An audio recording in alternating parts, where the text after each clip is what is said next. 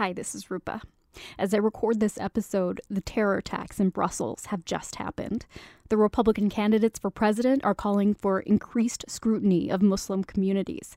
Texas Senator Ted Cruz. We need to be directing our efforts at stopping that from happening, stopping isolated communities from festering jihadism and former reality TV star Donald Trump, who's now probably the Republican nominee for president. I would be very, very strong on visas, and I'd be very, very probably end a lot of them. Would you continue to support at least a temporary ban on all Muslims coming into the United States? Well, you have no choice. That kind of talk, that's what Juliette Kayyem has been speaking back to her entire career. She's a former national security advisor, and she's also Lebanese American. We have to maintain our American spirit and who we are as Americans because if we don't, it's not that the terrorists will win, it will be that we will be less safe. What has kept America relatively safe from the ethnic and racial killings that have swept most of the world for most of mankind? The real reason why is our capacity to integrate the other. And that's what this episode is about integration. Juliette defines it as anyone from anywhere in the world coming to America and feeling accepted, and like the American dream is possible for them too. Turns out that's a relatively new phenomenon, so I wanted to give you some context before going back to Juliette. I'm Rupa Shenoy, and this is Otherhood.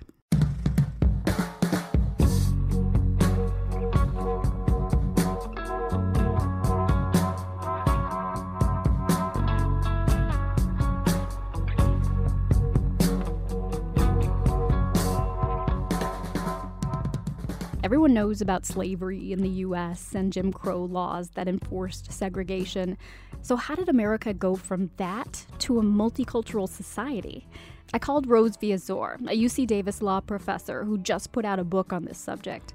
She says until the 1960s, the US had a quota system for who could come into this country. Many people from European countries were allowed in, but very few people from places like Africa, Asia, and the Middle East. Much of the history of immigration law was about excluding certain groups of people, primarily on the basis of race. Many Asian people who did get into this country weren't allowed to be citizens. In the 1920s, a Japanese guy challenged that in front of the Supreme Court the Japanese said, Look at my skin, I'm white. And the court said in that case that, well, you're not white the way we understand white. White means, you know, you're Caucasian, you're from the Caucasus. So then three months later, this guy, he argued, well, I'm from the Caucasus Mountains, so I must be white. And the Supreme Court said, well, that's not what we meant. And so they, we didn't mean that you're white, white. Long story short, African Americans had a lot to do with getting other brown people into this country. The civil rights movement forced the passage of the Civil Rights Act in 1964, outlawing discrimination based on race, color, religion, sex, or national origin. And it isn't a coincidence that the immigration quota system was abolished just one year later. The 1965 Act should be viewed as part of the overall civil rights movement, believing that just like domestically, we ought to protect the rights of people to go to places of public accommodation, regardless of race, we should also ensure that our borders no longer had these discriminatory barriers. At that point, things were supposed to be different for people of color in the U.S. President Lyndon Johnson signed the Immigration Act at the feet of the Statue of Liberty and told Americans the U.S. would finally be the place it said it was on paper. This measure that we will sign today will really make us truer to ourselves. It corrects a cruel and enduring wrong in the conduct of the American nation. It will strengthen us in a hundred unseen ways. With my signature, this system is abolished. We can now believe that it will never again shatter the gate to the American nation with the twin barriers of prejudice and privilege. The years afterward were a post Civil Rights Act era of possibility. To give you a sense of it, I'm going to subject you to a piece of tape I love. Ready on the stump? Yeah. Jesse Jackson and a bunch of multicultural kids on Sesame Street in 1971. I may be on welfare. But I am. Somebody. Somebody. My clothes are different. My clothes are different. My face is different. My face is different. My hair is different.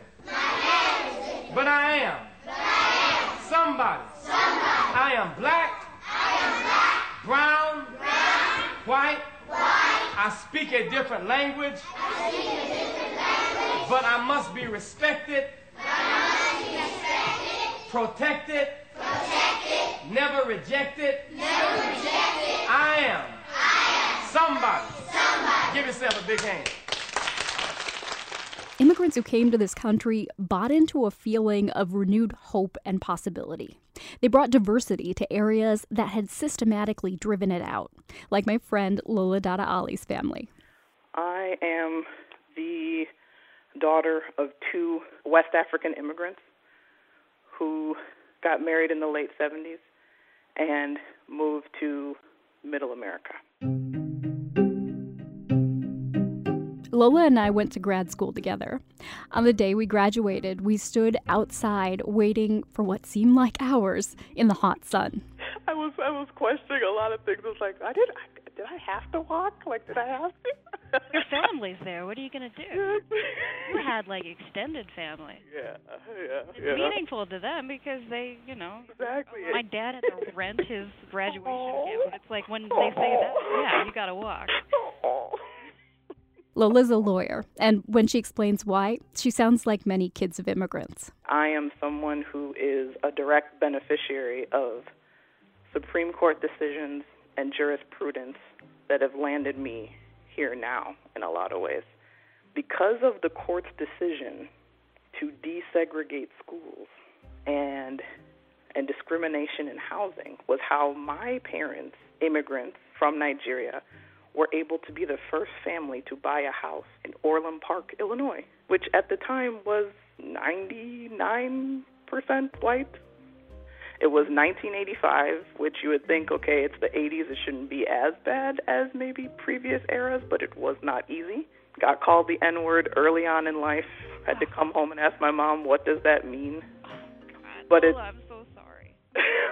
but at least, but at least it created an environment where my parents were able to choose the home of their liking, not restricted based on neighborhood. And you got to go to a particular school based on And I got to go to a particular school, which was an amazing school. And then I was able to go on and play college sports. And I was able to get a scholarship that paid for my education. All of those examples were reinforced by what Lola saw outside this country. I wanted to be a lawyer once. Ironically, I left the United States and went ho- and went to my familial home of Nigeria, and it was the first time I went alone. So I went to visit extended family, but it wasn't under the protection of my parents. Protection meaning, Oh, I uh, get it. yeah. So I think they shielded me from certain things. And I think for the first time I realized how well I had it. Because I met cousins in Nigeria who were way smarter than me. But because of life circumstance, they weren't able to have the same type of opportunities I was able to have because I was living in America. You saw what can happen when a country may have laws on the books but are not consistently executed the way they possibly could be. And in America, it's not that we don't have issues, but there are laws at least. At least there's some type of legal remedy. But based on other people, based on not only where they were born, but where they end up, that's not even a thought. That's not even a possibility. Like I said, many kids of immigrants have a similar realization. That's why they have this fundamental belief in America. And that's why what's happening now is so confusing and frustrating for some of them. One example Republican leaders in Congress are refusing to consider President Obama's Supreme Court Justice nominee. The Constitution clearly states, Article 2, Section 2, clearly states that a president shall nominate. So I think there there might be something more here. People are questioning the legitimacy of a sitting president, one who won twice.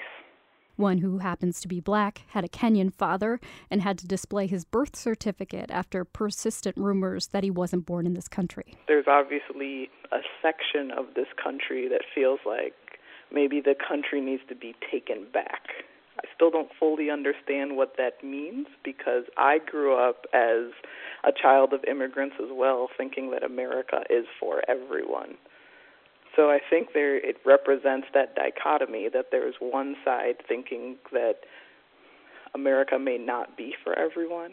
The other side, though, the side that thinks that America is for everyone, that side has gotten really big and really diverse since the Civil Rights and Immigration Acts were passed, and we're still working out how to live together and respect each other.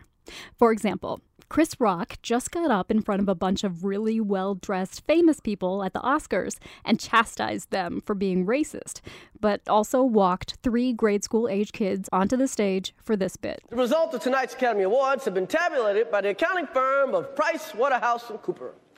They sent us their most dedicated, accurate, and hard-working representatives. I want you to please welcome Ming Zhu, Bao Ling, and David Moskowitz. That night, Twitter was a hotbed of infighting, and infighting within infighting. Asians were pissed about that Asian joke. Latinos and other people of color also complained that Rock had only spoken for African Americans instead of representing all minorities. Black people argued back that they shouldn't have to fight everyone's battles. It's just a reflection on how minorities within minorities are, you know, we're just very different. There are things that unite us, but the differences should be acknowledged. Marcela Garcia is a columnist and editorial board member for the Boston Globe. This situation with the Oscars was very interesting because there were Latino people who got nominated and who won.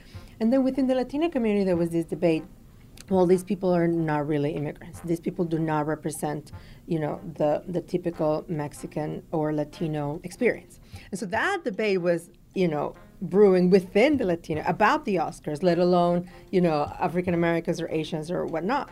So the, I thought this was very interesting because there's people in the Latino community that feel that, oh, these people that don't represent us are not Latino or are not Mexican or, or you know, the, those people that do not have that representative immigrant experience you know, much like Cuban Americans and Ted, Ted, Cruz and Marco Rubio, or Latinos, with the, you know, many people in the Latino community reject them and call them Latino in name only.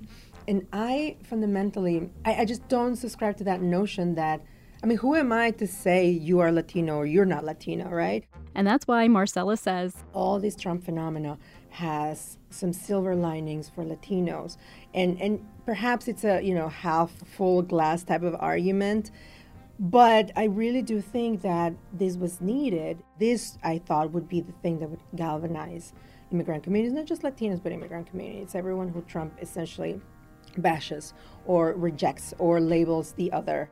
They're bringing drugs, they're bringing crime, they're rapists, and some I assume are good people. Do you think that Black Lives Matter is dangerous when it or I don't know that. I can't answer that question. Nobody can. Who knows what's going on? All I know is that the police are tremendous people. Donald J. Trump is calling for a total and complete shutdown of Muslims entering the United States. He's based his campaign on, on hate and this fear of the other and rejection of people who don't look like their ideal of what America should be. But some Latinos are supporting Trump. Marcela says she has to explain why a lot. I laugh at this notion of people being shocked that there are Latinos that would support Trump. Of course there are. And I've heard many anecdotes. Are they, you know, significant in numbers? No. No, there's all, it's just anecdotal evidence. But it's like, of course, we're going to have, you know, crazies too. Of course, we're going to have radical people too. Of course, we're going to have righties. Of course, we're going to have conservatives because we, we come from many different ideologies. You know, this was something in the African American community that, you know, we've dealt with for a long time. And the idea that how can a black person be a Republican? Vincent Rougeau's dean of Boston College Law School. He's African American, and he's written about the benefits of an America that increasingly isn't just black or white. I asked him for his perspective on how racial dynamics between minority groups have evolved since the 1960s. You know, I think there's a long tradition in American history of dividing and conquering the weak and people of color.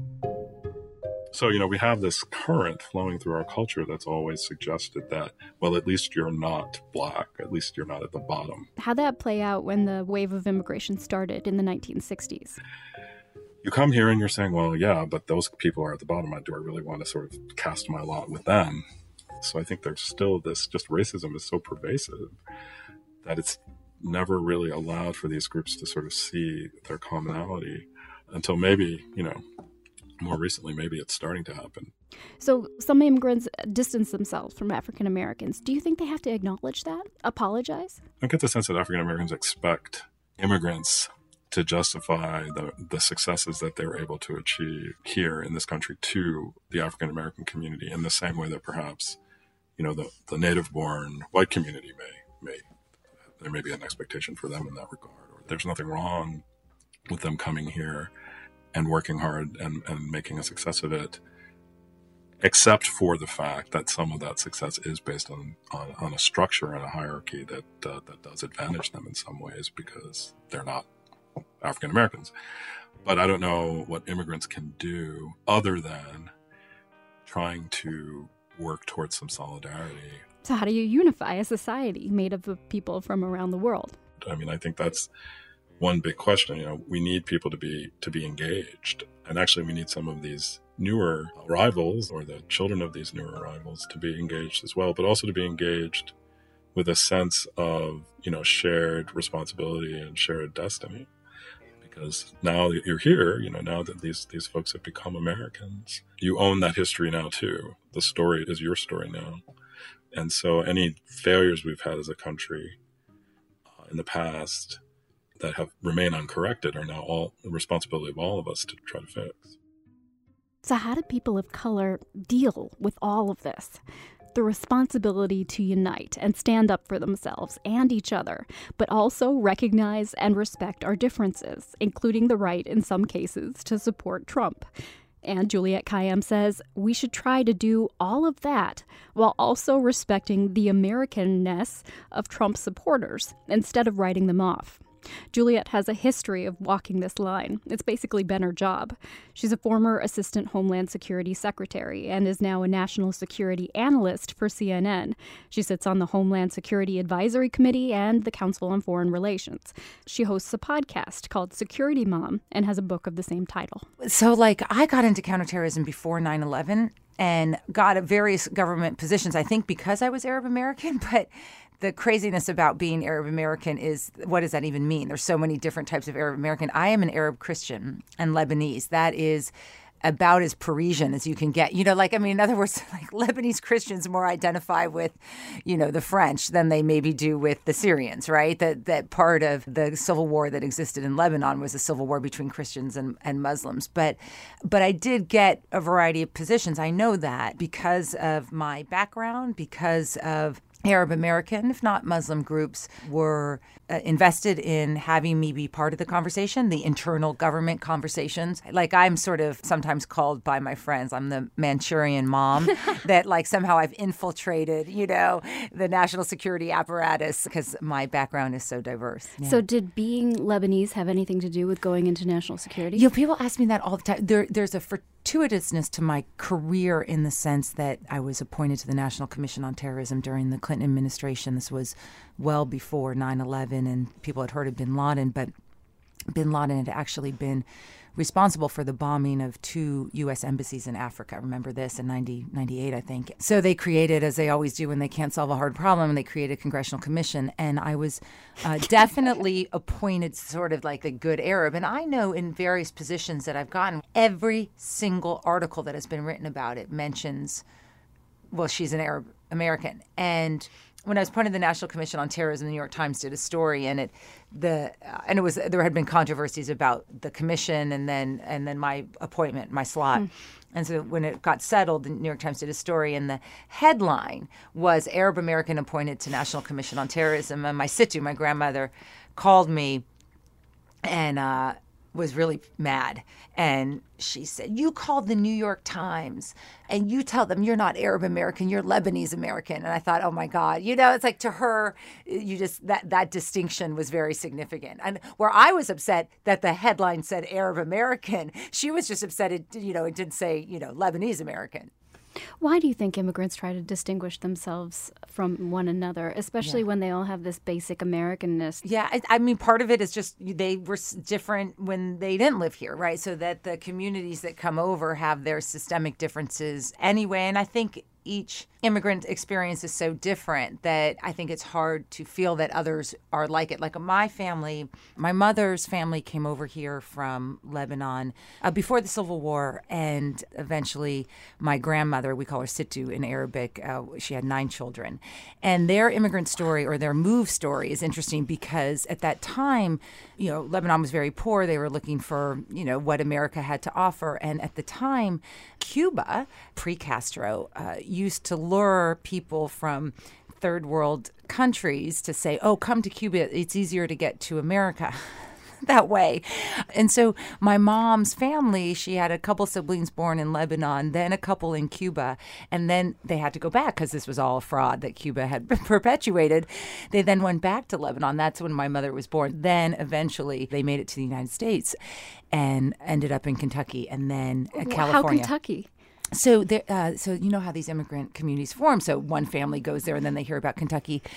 There's a mythology that because it was horse country, you know, they have a lot of horses and and uh, sort of that culture in Kentucky that it was appealing to Middle Eastern countries and the weather and everything else. They didn't stay very long. They ended up heading all the way to California. the funny story is for almost all my life until I actually started to explore this as I got older, we had been told, we being this massive clan of Lebanese Christian immigrants. My mom has nine brothers and sisters. I have I, I lose count, but you know, close to 30 first cousins and like you know hundreds of people I'm related to and I have no idea their names. Like, you know, and uh, the mythology of any immigrant family sort of takes hold and you believe it as real until you actually have to prove it somehow. So I had grown up believing that this family, the Deeb family, had come over through Ellis Island. And this is where the great immigrant That's what they had told you? I honestly believe this is what they had all come to believe. Like the, the myth, it's essentially a lie, I will admit, had been told so many times. And so it wasn't until about 10 years ago that one of my uncles, one of my many uncles who got into the online genealogy, realized that Ellis Island had closed a couple years before. And so he's he's like, what is going on here? We finally realized that my Situ, my grandmother, had come through other means with her children and, and then her husband. She eventually ended up divorcing her husband. And here's the funny thing is that she knew, my Situ knew, she died over 10 years ago, but she knew that we all believed this lie and she never corrected us. Like it was like this thing, it was like it was part of the the sort of mythology of the immigrant experience. My father's family is from Lebanon, a much different story, more sort of middle class, upper middle class from Lebanon and was a, you know, did a lot of business and stuff. And so my father was actually born in Los Angeles and then met my mother because there's a very sort of, you know, insular, or then there was at least a Lebanese uh, crowd. And then I ended up marrying uh, David, who's Jewish. And so then sort of the merging of those two cultures because the Lebanese, or at least in these families, we tend to have like an open door policy. As my husband often says, if we ever get robbed, we'll have no idea who it is because like 30 people have our keys to our house, you know, where I think uh, David's family is a little bit more insular. That might be more personal than cultural, but that's the mythology of the story. And it's interesting because I, you know, then spent a career in public safety, homeland security, national security, and had to get security clearances throughout each of these processes as my security clearance got higher and higher to top secret.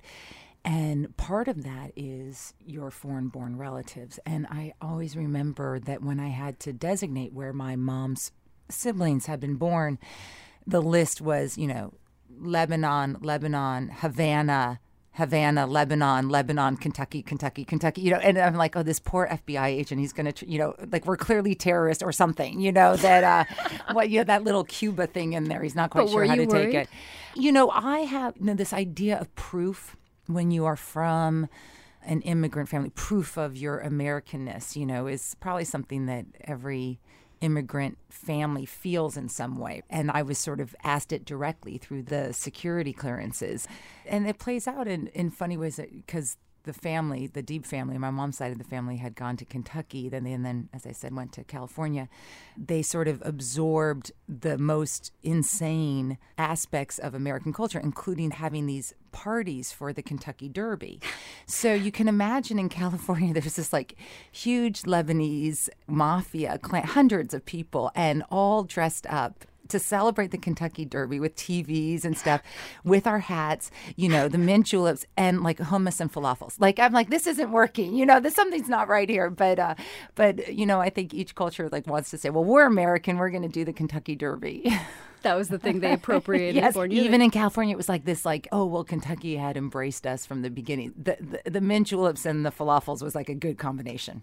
So the security clearance stuff, it always went through okay? It always went through okay. It was lots of proof and lots of eye rolling on my mom's part and others, you know, because, you know, for them, they came to America at a time when assimilation was just like primary importance. So I was never taught Arabic. It was we are Americans, and so her documents, her proof of citizenship, and we didn't just have to do it for my mother. I had to do it for all foreign-born relatives. It was like a level of scrutiny that she felt. Well, you know, what else do I need to prove? I've been here forever. We're Americans. We've we've done everything right. I do remember one story has not much to do with my work, but just to give you a sense of this idea of proof that I think sort of animates so many immigrant cultures, especially someone like my Situ, my grandmother, who had come over, you know, really, you know, with these kids, you know, nine kids, and she started having kids when she was 15. So the age difference Wow. between her and her eldest son is less than the difference between the eldest son and the youngest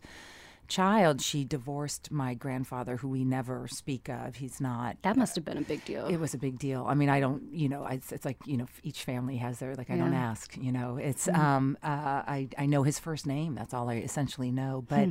I remember when David and I went, I called it like the, the test, you know, he, he went to go meet the big Arab family in California after we'd been dating a while. And Situ had him cooking kibbeh, which is a Lebanese dish. And he did it horribly. It's a, it's a complicated pastry dish with lamb. And so it's sort of hard to maneuver. And then as he was moving it, all the oil fell on the front of his pants. So he's like covered in oil. And so she, this, my situ was more than happy because now she could show her tremendous cleaning skills as compared to her cooking skills. So we, like many immigrant families, my mom's side of the family, not us, not us particularly, but several of her siblings lived on the same street. And so we were at one house, but our suitcases were down the street in another house. So we had to go down the street and we open up the door to one of my aunt's house and the alarm goes off. And I mean, my situ at this time was like 90 like you know 250 pa- i mean she's like the like the least sort of scary looking person in the world like you know the gold bangles that all lebanese women wear and uh the security guards come up and you know here's david you know and me in our 20s and my situ and you know, we didn't look threatening. And so I'm just sort of explaining to them what happened because the alarm had gone off and we didn't know the code. And then I say, you know, my situ lives up the street, but she was gone. And what she had done is she was running back to her purse where in a Ziploc she had all of her papers and she comes running out and she starts saying, I belong, I belong, like as if these guys are going to, you know, take her back to Lebanon, you know? And it's like, 60 years 70 years later she's still she's still carrying around in her ziploc some of those papers it's remarkable you know this this sense of you're still carrying around those papers Wow. What's your political role now? Because, you know, there aren't many, uh, you are a Democrat. Yes. And there aren't many prominent brown Democrats. Yeah.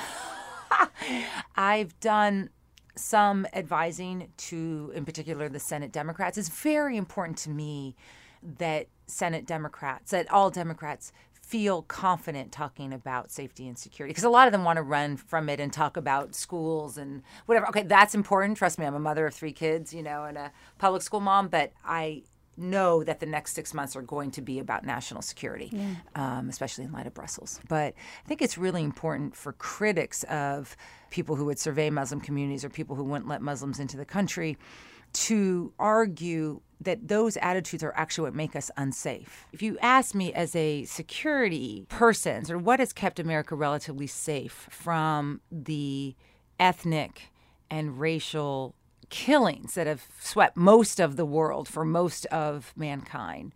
You know, I'd have to admit part of it is geography, but the real reason why is our capacity to integrate the other.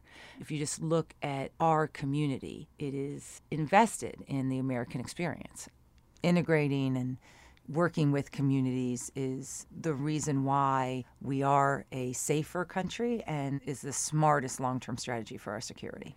We have to maintain our American spirit because if we, and who we are as Americans, because if we don't, it's not that the terrorists will win, it will be that we will be less safe. How do you reconcile that with having family members who support Trump? Oh, that's so interesting. So I, I, have to be clear here. They're not immediate family members. But so one of Trump's appeals is clearly by making people forget that they likely were from immigrant communities uh, and that they came over. And Lebanese Christians have a conservative bent. I would guess that Lebanese community is probably more Republican than not and views themselves, as I think is very true of a lot of immigrant communities, view themselves as different than the immigrants that Donald Trump is talking about, right? This, oh, those are those immigrants, the rapists, the Mexicans, whatever. Donald Trump has had wives, but he, he clearly has something in his head that can distinguish them from the ones he's talking about. Uh, and we're all the same. I mean, that's just what I have to remind people. When you say that we don't otherwise, are you talking about people on the ground in communities, or are you talking about the government? Because it does it does seem like we kind of do that to each other. We're kind of elbowing each other. Yeah, yeah. But I think it's the government. I think it's a sense. I think uh, the experience of a lot of most immigrant communities when they come to the U.S. and that might be changing because of the economic issues, is that the basic criteria of advancement, commitment to your community, education, working hard, will you will have a good life.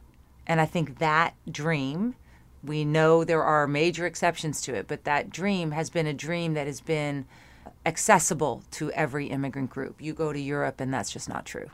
Then how do you deal with the fear on the other side? That My feeling about that is you can be on the right side of history or the wrong side of history. I mean, we all know where it's going. Like, you know, whites are going to be a minority population. It's not, you can't stop demographics. I, I think anyone who is under 30 sees the world. It's like gay marriage and knows where history is going. Yeah, but this fear is having power right It is. now. It was and look, it's not like it's a straight line. I mean, it's not like the trajectory of progressive acceptance has been, you know, all roses and daisies for the course of America's history. But if you just look at the trajectory of of our history, it's it's tends to move forward. What could he actually do? Yeah, I know it's like sort of a joke, like, you know, oh, we're going to all move to Canada. I have much more confidence in America's institutions. We have survived bad presidents. We have survived crazy presidents. We have survived incompetent presidents. We have even survived racist presidents. We will survive this one too if it comes to that. Paris, San Bernardino, Brussels. Well, we're in a new phase of a world that I know much better than most. Right. And I'm still calm. Really? Yeah, I am. I mean, I, I, you know, but mostly because I've never deluded myself into believing that societies like ours were risk free. Do you think that just with the rhetoric, Trump is doing harm because it, yeah, I mean, I think there's no question about it. I think he's doing harm to us internally. He's doing harm to us abroad. But what is animating someone to support Trump? Well, we, you could just say it's racism or Nazism or whatever. I don't. Those words. I don't like those words. I don't like calling Trump Hitler. I don't think. I don't like those words because a huge proportion of the American public is finding something appealing in him. And us liberals on the East Coast can say those are just the idiotic racists. It's not true.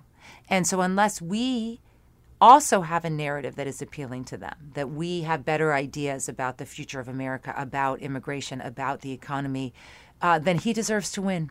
I honestly mean that. I don't believe 50, I don't believe that many people are, I think they're able to conceptualize Trump in a different way that lets them justify some of his flaws. But if we progressives just say, oh, this is just a racist country, well, shame on us. Shame on us. And he's just not a Hitler. He just, no. We have an obligation to create the better narrative. So we can't write racists off. Yeah. That's so interesting. Why would you? Because it's hard to deal with for people. They get emotional. Yeah, but I mean, I just think racist is a very uh, strong term, and I think for a country that elected Barack Obama, I mean, I just I, I think it's very difficult to say that what's animating Trump or the support of Trump is all racism by its adherents. Now he's racist, no question in my mind, but I, I just I don't I don't think it's I think it's just foolish to say that we're smarter and better, and they're not. I think that's not pro- that's not a good way to write off a huge proportion of the American public.